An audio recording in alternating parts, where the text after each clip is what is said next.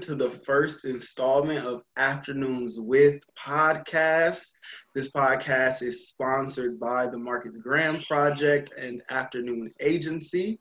Um, our mission at Afternoon Agency is to really just curate authentic stories that reflect intersectionality. And the purpose of this podcast is to really just create conversations around topics relevant to our industry and our culture. Um, we're super excited to be here, super excited to have great conversation and really just fuel fuel the, the conversations that are happening outside of this room as well. Um, in this week's podcast specifically will be centered around Juneteenth and um, also around Blackness in media. Um, just giving a little credence to Juneteenth. Juneteenth, also known as Freedom Day, also known as Liberation Day, commem- commemorates the day that um, former slaves, former enslaved black folks in this country were finally freed. Um, knowing that, like, the moment that we're in right now, we definitely want to give credence to the struggles that our ancestors and our people have endured for many, many years and just show the black excellence that we have here now, but also remembering the past that you know, that we've had and and and honoring that and being able to push that culture forward. So I'm definitely excited to be here for our first installment. Um, I'll kick it over to Tony. Great. Rashid. And and if y'all don't know, today our guest is awesome. So Detavio Samuels is one of corporate America's youngest executives and has helped some of the world's biggest companies build their brands and to connect to consumers. And some of those brands include Walmart, Chrysler, NBA, and Johnson & Johnson. And most recently, he was appointed or made COO of Revolt Media and TV, where he leads aspects of programming and content um, acquisition and so much more. So thank you for joining us, Detavio Samuels. We yeah, man, it's a pleasure. My honor. My honor, brothers. Okay, so let's let's get right into it. Um, so could you go more in depth about what it is you do specifically and, and how you made it your own? Yeah, so I'm in the process of making it my own because I've only been there. This is now the beginning of week three, right? So just getting into it. I actually started a little bit earlier, but let's call it. It's been three weeks. Um, so what do I do at Revolt? Um, essentially anything that you see that is Revolt, that is an expression of the brand, whether you're watching a television show, consuming content on Instagram, seeing ads on YouTube that are driving you to the channel, that's the work that I do. Anything that's part of the content, marketing, or insights arm reports into me. Uh, the other way to look at it is what don't I control? So I don't lead the teams who do administration. So HR legal is not me. And then I also don't lead the revenue teams. So if we're not making enough money, you can't yell at me. You got to go yell at somebody else.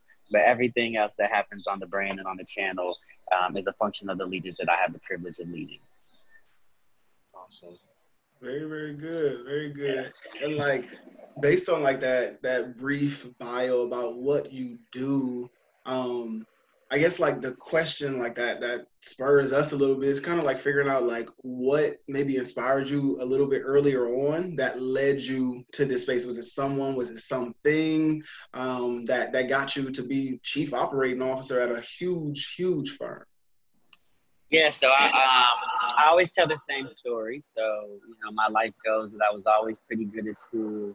Um, in high school, I was able to get A's with very little work. In college, I was able to plus for very little work. I was more into stepping and partying and lifting weights and playing basketball and all of that stuff.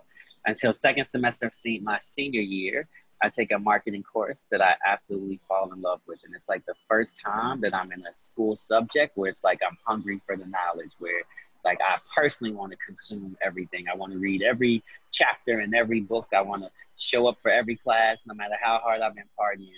And I've just always been a believer that you have to follow your heart right? You have to follow the, the flames and the light that's inside of you. So my little soul was set on fire. So at that point in time, I decided I wanted to do marketing. Um, when I look at marketing, the top marketing roles are CMO level positions. Most CMOs have MBAs.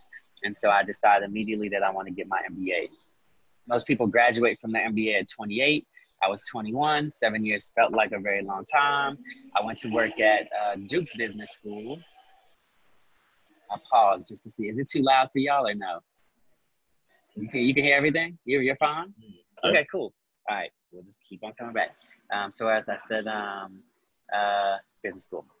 So that the average age when you graduate from business school is 28. I was 21 and didn't want to wait that long. So I decided that I would go to Duke's business school and get a job there. Um, while working there, I was going to sit in and take classes and start learning, and then also figured out how to get into business school young. Um, I got to Stanford, I don't know, I was probably 23. Um, and through Stanford, I take entrepreneurial courses as my focus and marketing. So by the time I come out, I'm still kind of interested in the CMO seat, but I'm more interested in entrepreneurship. I go to Johnson Johnson. I do global marketing for two years. Had an amazing time. Um, traveled everywhere from Colombia to Mexico to Belgium, um, Amsterdam, um, all of those things. But it wasn't really a job. Uh, the knowledge set was not a knowledge set that I wanted or was attracted to. So essentially, I was helping doctors who were doing surgery stop bleeding. And as cool as that is to sit on neurosurgery and liposuction and all of that, that's not where I wanted my life to be. And I didn't want to have to learn a bunch of biology information. I wasn't passionate about it. And so at that point in time, I started making a turn towards the agency side. So I was noticing that essentially the agencies would do all of what I thought was the cool work, coming up with ideas and thoughts, and they would bring them to me. And then my job was to be a filter. Those five ideas, two of them suck. Give me three. We'll fix them up a little bit, and I'll give them to the CEO um, decided I didn't want to be a filter, decided that I was um, learning knowledge that I wasn't going to be passionate about my whole life, the biology side.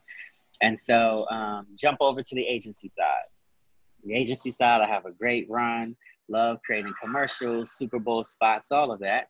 And then young people like yourselves come around and become the market and start ignoring all the commercials and all the ads. So all the hard work that clients are kicking my butt about, like left and right, y'all don't even want to see it, right? So I become frustrated that that's not the best use of my energy and my time. We start getting into branded entertainment. We do a mini movie with Lenny Kravitz. This is long, long time ago. We put we took Beats by Dre, put it in Chryslers, Dodge, Fiat, put those vehicles and music videos, 50 Cent, Will I Am, etc. And I'm like, okay, like this feels like more like it. The video, with, yeah, the video with Carly Rae Jepsen got 150 million views, and the commercial with nobody's got 10,000, right? Like I want to play the game with a bigger impact. And so then that gets me excited about this idea and this notion of branded entertainment, which then gets me to the media side. And so I'm on the media side working at Urban One for the last six years, seven years. Had a great run there. Um, and then now um, it's not necessarily a pivot. I mean, the only bigger thing here is at my last job, I was president. This one is really like a content role, right? You could COO, could be chief content officer as well uh, but definitely positioning myself as someone who has a content lens and a creative lens and knows how to develop creative strategy to get the best content out is a lot of what this role is. But the headline for me is you never know what you want to be. You know what I'm saying? Black men, it's like you do your best. You're 20, 21, 22, and you just say, I want to go this way. And then you just stay as open as you can. And as you keep going, you keep going like, I hate doing this, but I like doing this. I hate doing this, but I like doing this and you just get tighter and tighter and tighter on your own personal brief. And so the question on how I got here is God and just being open to when my soul says yes, trying to chase the jobs that allow me to do the stuff that I'm more excited about, and trying to lead to the side the stuff that um, is the stuff that excites me the least. It's a little long winded, but you know but it, it, speaks. It speaks yeah. specifically, in, even like thinking about like where you started early, talking about like those marketing courses and whatnot in college. Like that speaks to me because like I didn't catch my my stride in university until my senior year when I was in my capstones. Like yeah, and then I was like, oh, okay, I like what yeah. we're doing here. Yeah, yeah, so yeah. Speaks that's the job, man. I think too many 20 year olds think they got to know who they want to be by 40. If you know who you want to be by 40, at, like if you want to know who you, if you know who you are going to be at 40 at 22, something's wrong. You know what I mean? Just life experiences should should cause you to change and cause you to evolve. And so um, the job is to follow heart and follow spirit, to recognize when something sets your soul on fire and be like, I'm doubling down on that, and then see where life takes you. Yeah and hearing someone of your caliber kind of speak to that, I think will be a game changer for a lot of us. You know, because sometimes when you're creative, you just your whole process is just to create. You know, so to be boxed in sometimes is a little hard, and sometimes we feel like we have to compensate. We have to make do whatever we can. You know, so yeah. To speak to a little bit of the topic of blackness in media, um, how do you use or plan to use your role to kind of so when when people see us, people like us who look like us portrayed in media, like how do you plan to use your role to to really solidify and, and drive home our lived experiences? Yeah, I mean, I feel like if you are playing this game as a black content creator, you definitely have that responsibility on your shoulders. It doesn't mean that I think you can't launch the love and hip hop or you know any of those things. I think we should have the right to tell the totality of our whole story, but we should also be very clear about the types of stories that we're putting into the marketplace and make sure that, you know, a decent amount of it is responsible, right? In terms of taking care of our people. I don't know if you guys know this, but like I'm a very firm believer that the reason black people become slaves is because I think it was um, Napoleon's writer who was it Napoleon? Some European whatever king. They're the first ones to conquer like the Moors and some of the black Africans as slaves. And he starts writing about it as like not just like, hey, we conquered slaves, because white people have been conquering white people for hundreds of centuries, right? But he writes about it as, oh no, now we're doing God's work. We are conquering the savages. We are helping them become less savage. So now he creates this like whole moral opportunity to making black that all happens because of media. That all happens because of storytelling right? So if stories become the central way with which my people get caged in then my question is can stories become the central way with which we become unlocked right? And so you will see us do some fun stuff and some cool stuff for the culture because you can't do hip-hop and not do that. But um, right now two weeks before i came in um, this moment was happening. Um, very appreciative of Puff, very appreciative of my CEO who all push for a pivot towards social justice content. Today, we're pretty much 100% social justice content. When this moment dies down, uh, we'll drop down to something that looks more like 40% to 50%. But no matter what I'm doing on the other side, we are always going to be fighting the fight for our people um, because we can. And that's what stories do is help you unlock new opportunities and help people imagine new worlds. So we won't be abandoning that anytime soon. It is now locked in and core to the purpose of a brand called Revolt. That is our revolution. We're not going nowhere. I love that. beautiful. Literally so beautiful. we and because like it's crazy, like hearing you say it because we stress like within our internal agency, we stress storytelling so heavily because yeah. we see the power that stories carry. And yeah. like, you know, like and being able to tell an authentic story to a to a group of people. And it's like you have one side where you're talking to the person that it was created for, but it also talks to people that it wasn't created for too. And that's like right. they can understand better what what it means to be us. And yeah, yeah, that's right. I mean, internally, so we look at it in terms of kind of two paths. We create stories specifically for our audience, but we're also trying to get into the game of creating stories for our audience to share. Those messages aren't necessarily for the audience who already gets it. It's for the people who, when they share it, right to your point, like now we're getting the story out to others. Um, we can have this conversation about what do we do and what are the solutions and all of that's necessary but we have to impact the other side. And so thinking about how does my content arm um, tony or arm rashid who already believes and all he's going to do is go hell yeah share. But now a thousand new white people saw it right? Like so thinking strategically again about the the, the, the, the strategic spaces and the lanes with which we create content in that's key. That's key. And I guess like even and like you kind of you kind of spoke to me like when you said like showing the totality of the experience like you know you got reality television but you also have other content that is you know meant to be you know more responsible and like speak to like certain and that's and that's kind of like we had Lincoln, our CEO, he said the exact same kind of thing to us. Like there's there's so much space. Like people have kind of done the lane, you know, the the drug dealers and the stuff. Like there's so much more to us. Um, yeah. And I feel like I feel like media companies, especially media companies that are owned by black people and that are led by black people understand that there are pieces and parts and nuances that like really speak to us. So I love that. Yeah, I think they're all a little bit stuck. So what you what you tend to find out is that the white-led general market companies live in those negative stereotypes and archetypes, right? They're only going to sh- they're only going to showcase the rowdy black chick, the the drug dealer, thugging black dude. That's the space that white companies live in. Black companies, because we feel such responsibility, like we don't do any of that, and that's the stuff that gets views. That's the stuff that gets scale. That's the stuff that gets numbers. But like you're not gonna see that stuff on BET today or TV One, which I also think is unfair, right? Like mm-hmm. I think that um, we should we've earned the right to tell the totality of our story, and if anything, things like Black Panther made us realize that, that there is huge demand for stories that are not just that, right? And so to be able to tell African stories, Jamaican stories, kingship stories, like we have the right to tell all of that.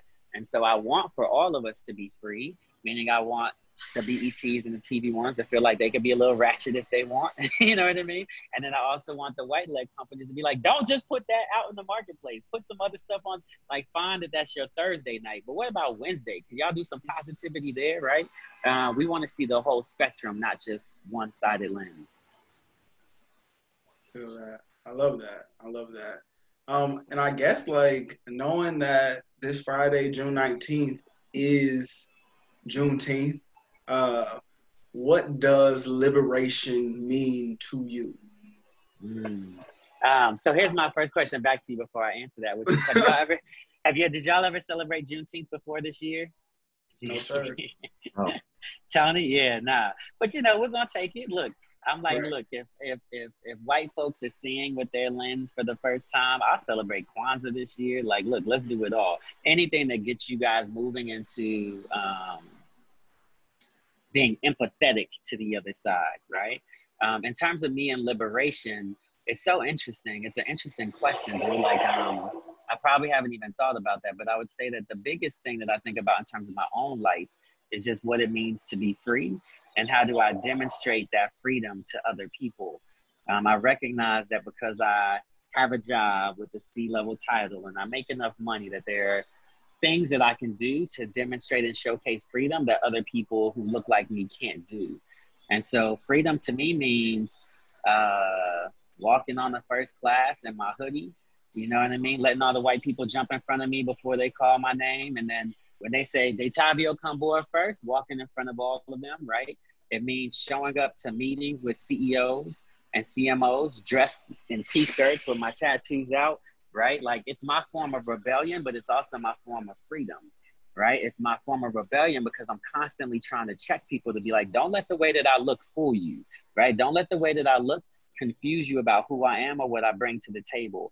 I'm always trying to show people a package that, um, I'm always trying to showcase to people a package that they don't expect to hear or say or sound like what I sound like, um, so that I can break whatever um, constraints they have in terms of how they see us and whatever frameworks they have us in. So, anyways, real freedom to me means figuring out how to live my fullest, best life, man, um, without being stressed about my race, without being stressed about whether it means I'm gonna be shot, without whether being stressed about it. Sorry, without being stressed about whether it means people are gonna look at me less than, um, but just to be able to live my life out loud and free. And if I can demonstrate Black boy joy and freedom, then I can potentially help build a whole nother group of black men who get to deal with black boy joy and freedom. Um, I probably want to say more on that, but I feel a little less articulate on that. But I might come back to that before we end. Nah, yeah, definitely. I love it. And like even just saying, you know, like building that next that next group of black boys so they can show their black boy joy. Yeah. Like that's what we need. Like that's yeah. necessary and pivotal. Yeah, look, man, in 20 years, you should have a choice about how you show up to work, right? Mm-hmm. Because the, the the color of your skin won't put you in a box, right? So you should be able to show up the way you show up, and people hear your genius. Um, that's real freedom. So we're trying to figure out how to get there. Yes, sir all here for the black boy joy. yeah, man. We deserve it, right? We do. Yeah, we deserve it, man. I saw, did y'all see that Dave Chappelle um, special yet? His comedy special? I did not. I saw a lot of I saw a lot of racket about it on the on the yeah. Twitter webs and the Instagram yeah. webs. Yeah, y'all should check it out. But he has this line you know, where he's saying like, you know, where people are saying, why, you know, the side that critiques George Floyd and tries to criminalize him and make him, you know, evil as we always do in the media, you know, they're saying like, why would you pick him to be your hero? And Dave Chappelle says, we didn't pick him, y'all picked him, right? Y'all did what y'all did to this man. I don't need any more heroes because any black person who makes it out of this situation is my freaking hero, right? I so uh, like um, agree with that statement.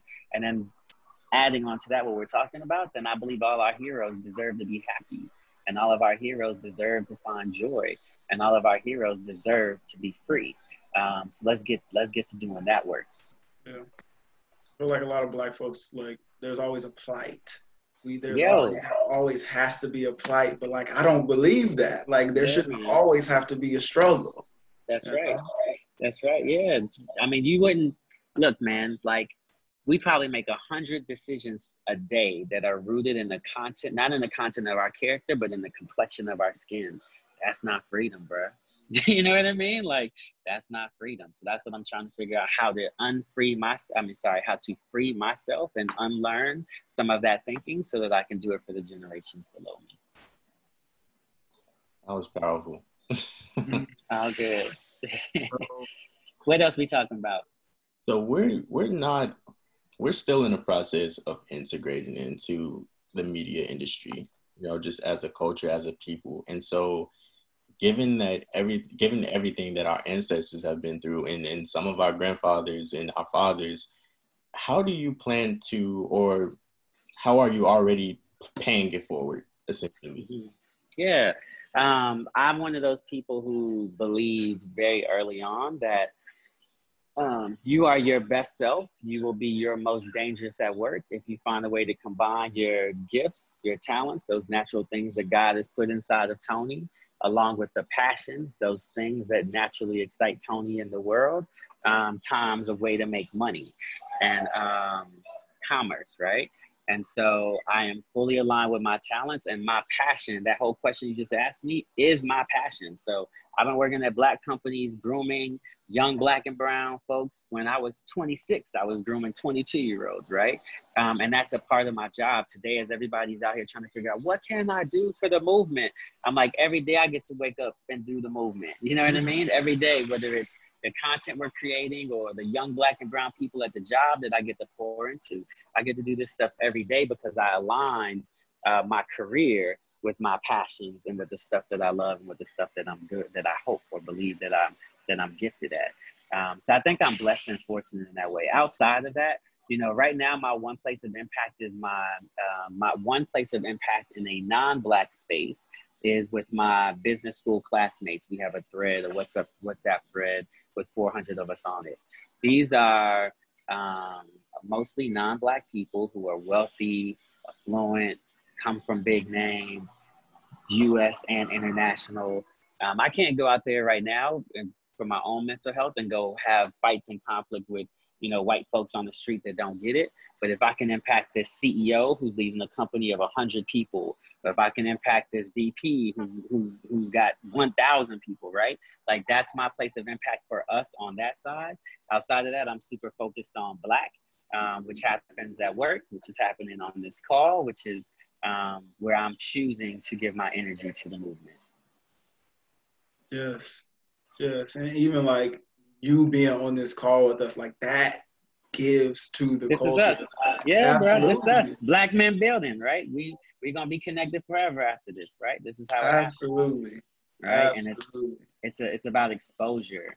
Um, exposure to the next level breeds like a, a frustration for your current situation. Like you begin to, to realize how inadequate some things can be. Why does everybody in the hood want to be rappers and basketball players? Because that's all they know right? Expose them to businessmen who get to work like this, dress like this, do right? Like it'll it, it, it'll it'll help them see the world completely differently. So, anyways, I hope that that's what I get to do with um, young folks like you and the people that I interact with, which is just again, it comes back to freedom. You don't have to be in this seat. You don't have to want to wear your hats and tattoos out like me. But what you deserve is the choice about whether you want to do that or not. And you don't know that you have choice until you see somebody else do it and go, you know what? I want to do that. Or you go, you know what? I'll never want that to be me. either way, regardless of where you land, that's real freedom because you, black man, made the choice. Right now, too many people making choices for us. Mm. Mm-hmm. Absolutely. Absolutely. You yeah, you did that one. Uh, got that one. I I guess I just want to know like what what can we expect from Revolt? Like what what yeah. we, what should we be looking out for? Yeah, yeah, yeah, yeah, yeah. I mean, I'm super excited about Revolt. I'm super excited about the team. Like you're talking about taking Puff, who I think is the number one brand ambassador in the world, a hip hop platform, which is the number one driver of culture in the world um, a focus on y'all. Like our core audience is Gen Y, Gen Z, and young people have always changed the world. Look at what's happening right now, right? Dave Chappelle's on stage talking about people are saying, Where are you, Dave? He said, Why? These young people out here on these streets doing a hell of a job, right? So we got the young people, we got hip hop, we got Diddy, I feel like we have all the ingredients to do amazing work. And so, um, again, our number one concentration place will be social justice. We're not out here trying to cover the news. We're out here trying to be a catalyst in the toppling and the overthrowing of systematic system of, of systems that have systematically um, oppressed Black people for a long time. So I hope that as people follow us, they see that. Um, I hope that they um, participate with us and take the content that we're creating as fuel to create change. And then outside of that, we're gonna have fun on the other side. Like every rebellion has to have a cause. So that's our cause, and it's 50% of the work. But rebellion's a tyrant, bruh. And so, you know, then you got to live the life, right? So you're going to see us play on the lifestyle side, the music, the dance, the culture, the travel, um, again, choice is being able to say that blackness is not just about being in this, what you talked about, this fight. It's the totality of our experience. And so this fight is a big deal. And we will never, ever abandon our people in this fight, but we also gonna celebrate the other side as well. Um, the only other piece that I'll add is like, I believe that as hip hop has ascended with all of its, um, as hip hop has ascended to the highest heights, um, that we've lost a lot of the gravity and the weight that used to be there. And so there's absolute purpose and people who can help provide context to our stories, context to what's happening in hip hop, context. Uh, when we talk about who's hot or who's like, what's like, we need real people to contextualize um, our truth for us. So we'll also be spending a lot of time there. But I think we do that in things like Drink Champs and State of the Culture and the Breakfast Club. Those are all things that help people contextualize the moment that they're in. Um, so yeah, we'll be playing in the social justice space the contextualization space, and then we're gonna live the lifestyle and celebrate because we deserve to be happy. It's time to celebrate. It's definitely yeah, yeah, yeah. I love it.